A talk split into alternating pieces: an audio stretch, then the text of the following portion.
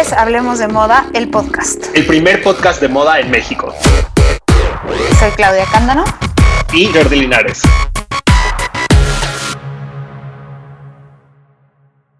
Hola, hoy es lunes de Hablemos de Moda, el podcast. Es un podcast triste hoy. Yo estoy con Jordi, estamos a la distancia porque yo estoy en Miami y él está en México. Hola, ¿cómo están? Eh, bueno, pues sí, hoy es un programa especial eh, por la noticia que nos dieron ayer muy triste de que falleció Virgil Abloh. Sí, para los que oigan esto después, hoy es martes 29, hoy es lunes 29 de noviembre y ayer domingo 28 de noviembre murió Virgil Abloh de cáncer. Eh, estuvo bien triste la noticia porque tenía solamente 41 años. Virgil Abloh nació el 30 de septiembre de 1980. Entonces, es muy fuerte porque como que espera, o sea, cuando se murió Karl Lagerfeld o incluso cuando se murió eh, Albert Elbas, era, eran personas que ya llevaban toda una vida dentro de la industria de la moda, haciendo lo que les gusta y demás. Y Virgil se nos murió súper joven, la verdad. Claro, sí, fue muy fuerte. Lo anunció el LVMH que justo eh, es el conglomerado de lujo al que pertenecía, y fue de un cáncer que llevaba padeciendo por unos años, que lo, había luchado en secreto, y bueno, finalmente falleció ayer. Eh, aparte, era, era un cáncer muy agresivo y, un poco extraño en el corazón. Eh, fue un angiosarcoma cardíaco, le llaman. Pero pues sí, fue muy agresivo y al final terminó falleciendo ayer. Bueno, para quienes no sepan quién es Virgil Abloh, Virgil Abloh es el creador y sí, era el creador y CEO de Of White. Y desde eh, hace, ¿desde qué año, George? 2018. Desde 2018. Era el eh, director creativo de eh, Louis Vuitton Hombre. Entonces, pues sí, es una gran pérdida porque ahorita les vamos a, les vamos a contar, pero una de las razones por las que se nos hizo muy importante hacer este episodio especial es por lo que, lo que significó Virgil habló para la moda. Ayer en mi Instagram estaba lleno, lleno, lleno de, em, pues de sus fotos, de su, de todo el mundo habló de que era una persona cálida, cercana, linda, que era una gran persona, ¿no? Y me sorprendió porque se han muerto muchos diseñadores a lo largo de mi carrera en la moda, pero creo que este en particular ha sido el que he visto más sentido. ¿Tú qué piensas, George? También, y me sorprende y o me gusta mucho como la manera en cómo eh, incluso las casas de moda de otro, del conglomerado de la competencia están publicando eh, sobre su muerte, sobre el pésame y el gran hueco que deja en la moda. Por ejemplo, hoy vi hace rato un post de Gucci, que pertenece a Karen Gucci, y aún así reconocen la gran labor de, de Virgil. Claro, porque ¿sabes qué pasa? Virgil, por lo que por lo que sabemos desde antes de su muerte, era amigo de todos, de todos los diseñadores. Me gustó mucho una, una foto que posteó María Gracia Curie, que era de todos los, todos los directores creativos de LVMH. Pero como bien dices, Gucci, Prada, Raf Simons, Jacquemus, muchísimos diseñadores que no son de ese mismo conglomerado se, manifestaron, las modelos. Eh, el posteo de Kendall es uno de los que más me dio, como me llegó, porque es impresionante ver cómo todo mundo lo saca riéndose, divirtiéndose, siendo súper cercano con todas las personas. Yo lo entrevisté en una entrevista colectiva una vez y todo el tiempo fue amable, todo el tiempo fue eh, cálido, cercano, contestó todas las preguntas que se le hicieron, ¿no? Nunca lo conocí uno a uno, pero me parece que, la verdad era... Claro, y, también es muy admirado por, por lo que representa, por este abrirle camino a nuevas generaciones y, y de verdad cambiar el juego. Él fue nombrado recientemente el diseñador negro más influyente y poderoso de la industria de la moda. Eh, y él logró eso en un periodo de 10 años. O sea, fue realmente la aparición en la escena en 2012, más o menos. O sea, sí empezó a hacer trabajos antes, pero aparecer fuerte en la escena fue a partir de 2012 y en estos breves décadas cambió el juego para siempre. Michael Burke, el, el CEO de Louis Vuitton, lo llamó, dijo que habló, era, era, es el Karl Lagerfeld de su época. Y la verdad es que sí, pero yo creo que mucho más, es mucho más poderoso el mensaje de Virgil habló que el de cualquier otro diseñador, ¿no? Porque también he escuchado comparaciones con Alexander McQueen, pero lo que, las puertas que le abrió, le abrió Virgil a, a la comunidad negra son muchísimo más grandes que lo que haya hecho cualquier otro diseñador. Claro, y me parece también eh, que el tipo de moda que Virgil hace lo hace mucho más cercano a la gente. Es una moda como comprensible en cierto sentido. Es, él lleva el streetwear a posicionarse como lo que es hoy el streetwear, eh, como esta moda urbana, a convertirla en lujo y hacer de la ropa arte. Exacto. Pero no, no, en el sentido de la alta costura. exacto, abrió el mundo del streetwear a, al mercado del lujo, cosa que tampoco ha sido, ha sido fácil. Además, es el primer, fue el primer, em, el primer diseñador negro en, en dirigir Louis Vuitton, ¿no? Y también me parece eso algo muy relevante. Eh, sí, y en llegar a una marca de ese nivel, ¿no? O sea, actualmente no tenemos otro, otro diseñador negro dirigiendo una marca tan grande como lo es Louis Vuitton. Exacto, porque antes de él fue Oliver Rustin, por ejemplo, pero, pero yo creo que Balmain no es ni cerca el tamaño, de, el tamaño que tiene eh, Vuitton, ¿no? Y bueno, hablando un poco de su trabajo en Vuitton, ¿qué es lo que, lo que tú te llevas de la huella de Virgil Abloh en Vuitton? Para mí lo que logró Virgil con Vuitton es que Kim Jones ya había hecho un trabajo fuerte con Vuitton, como de hacerlo Em, incluso Marc Jacobs habrían hecho Vuitton una marca mucho más cercana al ready to wear, ¿no? Pero Virgil lo convirtió en la marca que quieren tener los niños de 15 años, para empezar. Lo convirtió en sold outs en todas sus colecciones. Voy a decir, una frase que decía siempre Virgil habló era que él diseñaba para el, el yo de 17 años. Exactamente. Eso, eso es clarísimo. Y también no solamente él diseñaba para el, el, de 17 años, sino que también decía que lo que él quería era darle esperanza a las generaciones nuevas y decirles que se podía llegar tan lejos como él había llegado. Que eso también se me hace un gran mensaje. Incluso decía que no era diseñador, ¿no? Que su estética y, o sea, él tiene esta estética de Chicago eh, de los 80s y 90s, él creció en los 90s, es, tenía como muy arraigado el streetwear, el hip hop, incluso el skateboarding y tiene como también esta fuerza de diferentes escenas. O sea, Virgil estaba en arte, moda, em, música, o sea, abarcaba mucho más que solamente la moda, ¿no? Y eso me parece muy importante en la cultura de los 2000. Sí, y su trabajo siempre... sobre todo completamente. Y su trabajo siempre es un homenaje al Chicago en el que él creció, a esta parte de, Chicago, de los barrios eh, en donde él se formó.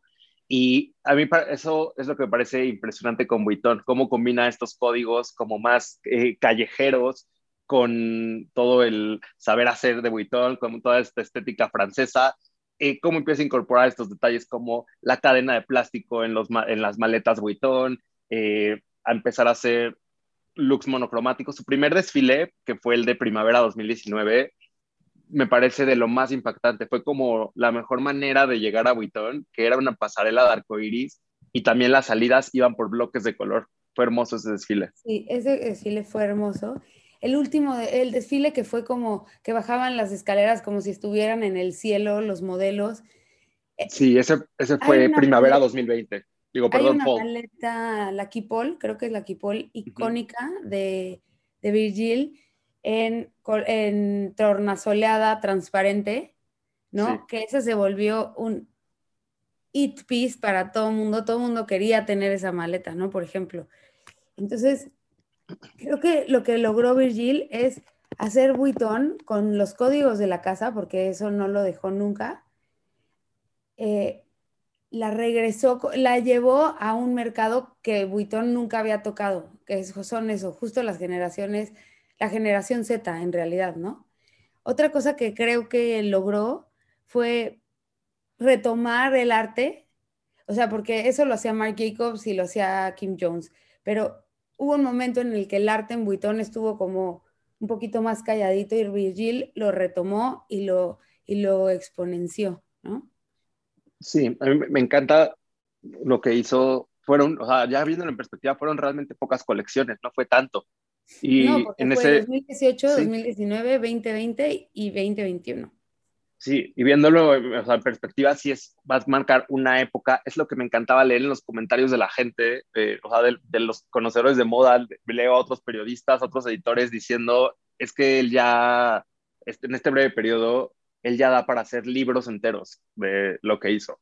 Eso es impactante. Otra cosa que me impacta es como el hecho de que le digan rest in power en vez de rest in peace.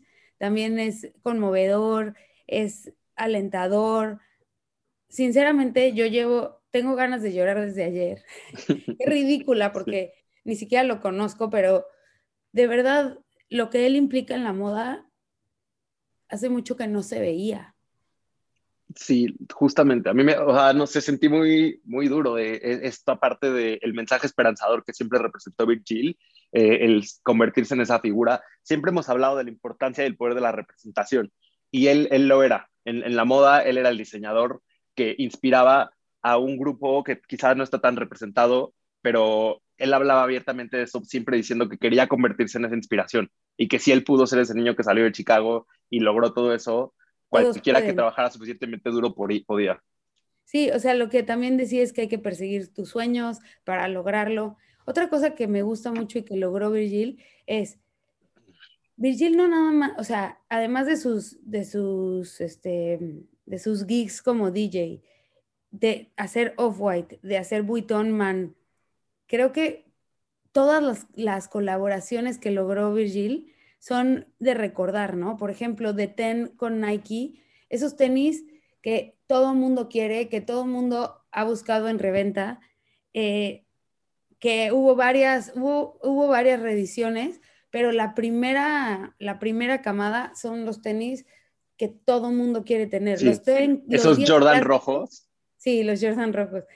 Esos 10 clásicos que de Nike, reinterpretados por Virgil Abloh otra de otro de sus códigos es esto de que se vea la etiqueta, ¿no? Por ejemplo, estaba desayunando ahorita en el hotel y había una chava con un look de off-white y, decía, this is a fashion label, eh, todo por afuera, ¿no? O sea, estos, estos escritos por afuera de las prendas, no por adentro.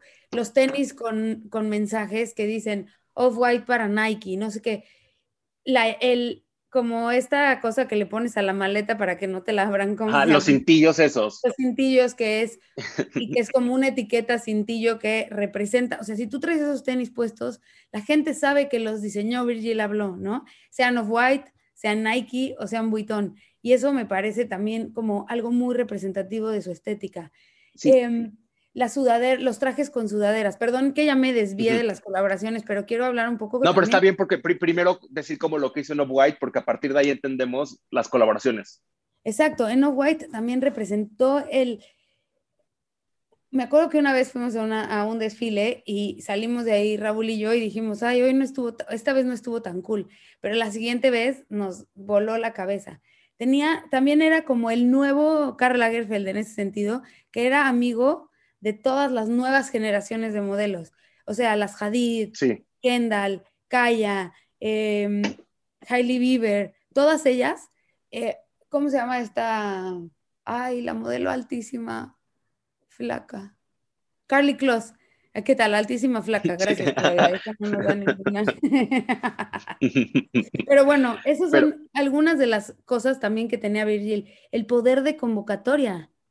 Y, justamente es, eh, digo, a través, me encanta a mí cómo se adueñó de las comillas y de poner nombres en los conceptos, porque esa era parte de la herencia artística que tenía. O sea, justamente Chicago, además de ser muy urbana, es una ciudad que está floreciendo en arte y él tenía muy desarrollado este sentido artístico eh, de ponerle mensajes a las cosas que cambiaban el significado de, de la ropa. O sea, lo convertían, sí, en una pieza andante de arte, como las famosísimas botas que dicen for walking. Exacto. These boots are made for walking. Y es como, se vuelve redondito el mensaje. Eh, y además me gusta que todo lo hacía como en comillas, ¿no? Porque como tú dijiste, es el, es el genio de las comillas, porque al, al encomillar todo, no te está forzando a hacer algo, ni te está diciendo que eso es como deben ser las cosas, pero te está sugiriendo, ¿no? Y, y eso que tú dices de las pasarelas impactantes, por ejemplo, la pasarela que iba, que cada vez que caminaba un modelo se iba poniendo un color en la pasarela, que era toda blanca y se iba reflejando como un arco iris en la pasarela, también fue impresionante. Él en 2019 tuvo una exposición en el, eh, en el Museo de Arte Moderno de Chicago. Y también tuvo una exposición en el 2018, bueno, que era de todo Vuitton, pero la lideraba Virgil. Y quiero también decir, es otro código que hizo Virgil para, para Vuitton fueron los arneses. Ese momento de los mm, arneses es muy importante para la moda, por ejemplo, lo vi, para la moda de las alfombras rojas, vimos a Timothy Chalamet usarlo. Eh, creo que... Y a partir de ahí, o sea, justo como, como ese discurso de el diablo vista la moda del azul cerúleo, así pasa con, con los arneses y Vuitton. Los empieza a meter Virgil habló, luego lo empezamos a ver a la siguiente temporada en otros lugares, hasta que llega al fast fashion y ahora el arnés es una pieza de moda eh, mainstream. Totalmente. Y otra, bueno, hablé de la colaboración con Nike, pero me faltó decir que también colaboró con IKEA, que también colaboró con, con Levi's, con Evian, con Moet. O sea, hizo muchas colaboraciones. Colaboró, bueno, sus relaciones tan cercanas con artistas, con diseñador, con otros diseñadores, con las modelos, era también una forma de colaborar. Creo que Virgil reiteró y reiteró que la moda es colaborativa. Claro, y es muy importante esa parte. Él, bueno, hizo el vestido de novia de Hailey Bieber, que estaba eh, estaba súper cool y también tenía un mensaje entrecomillado en, en la cauda. Ajá, en la cola, en la cola, de, en la cauda de la cola del vestido, ¿no? Ajá, y también es importantísimo su relación con Kanye West. Eh, ellos se conocen cuando él estudiaba eh, todavía ingeniería civil y a partir de ahí se hacen muy amigos, entonces como que Kanye West lo, lo empieza a jalar, creo que en aquella época trabaja en Fendi y luego dirige toda la parte de merch de, de, Kanye West y en 2012 es cuando decide lanzar su propia marca. También, y también él, ajá, justo. Y otra cosa que él hizo fue relacionarse directamente con sus followers en Instagram, ¿no? Todo el tiempo eran mensajes de, de empoderamiento. No sé cómo.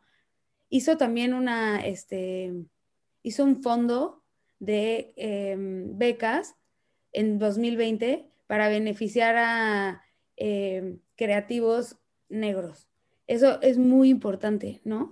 Como que además de que se unió al board de CFDA en 2019, o sea, ayer leía un mensaje que decía, si quieres, em, si realmente quieres honrar la vida de Virgil, dona dinero a su fondo para, para los creativos, ¿no?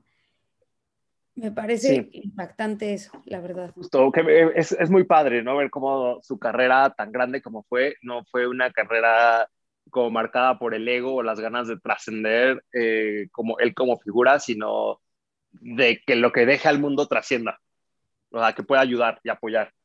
Correcto.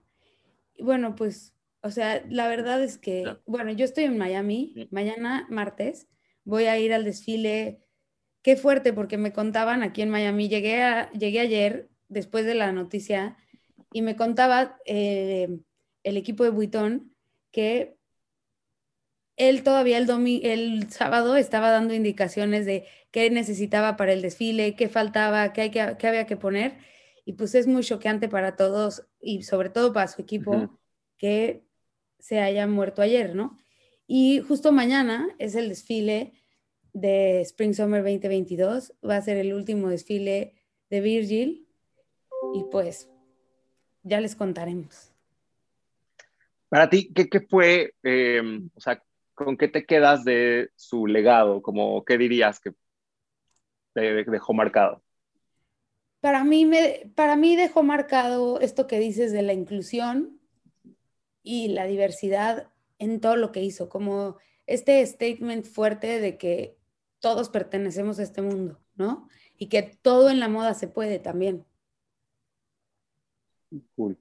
Yo, yo creo que, no, para mí yo creo que sería un poco el, el crear arte conceptual a través de la ropa, el hacerlo wearable, hacerlo irónico, el tener un tapete con un mensaje en tu casa cuando hizo su colaboración con Ikea, unas botas que diga que son for walking. Esa, esa parte me gusta mucho de, es como arte ready made. Sí, y bueno, quiero decir otra cosa, y creo que el legado más grande que dejó fue la huella que dejó en las personas que conoció. Es impresionante ver a una industria completa volcada en decir que esta persona era, es que no sé cómo se traduce kind, qué tonta, pero era amable, amable creativa y sobre todo como, o sea, no dejaba a nadie fuera. O sea, él nunca le volteó la cara a alguien, no le di, por lo que, por lo que se escucha en redes, porque hay gente que cuando, aun cuando se muere, la gente se sigue quejando de ella, ¿no? Pero Virgil no tiene ni un mensaje titubeante, todos son contundentes de su amabilidad, su amor, su generosidad. La generosidad me parece lo más, lo más importante de su legado. Sí. Y pues, pues bueno, rest in power. qué triste, hablemos de moda. sí. Pero bueno, esto fue Hablemos de Moda, el podcast, Hablemos de Virgil Habló, y pues nos escuchamos mañana que es martes otra vez. Escuchen este episodio y espero que, que todos aprecien el trabajo de Virgil. Adiós. Bye. Hablemos de moda, un podcast de Grupo Expansión.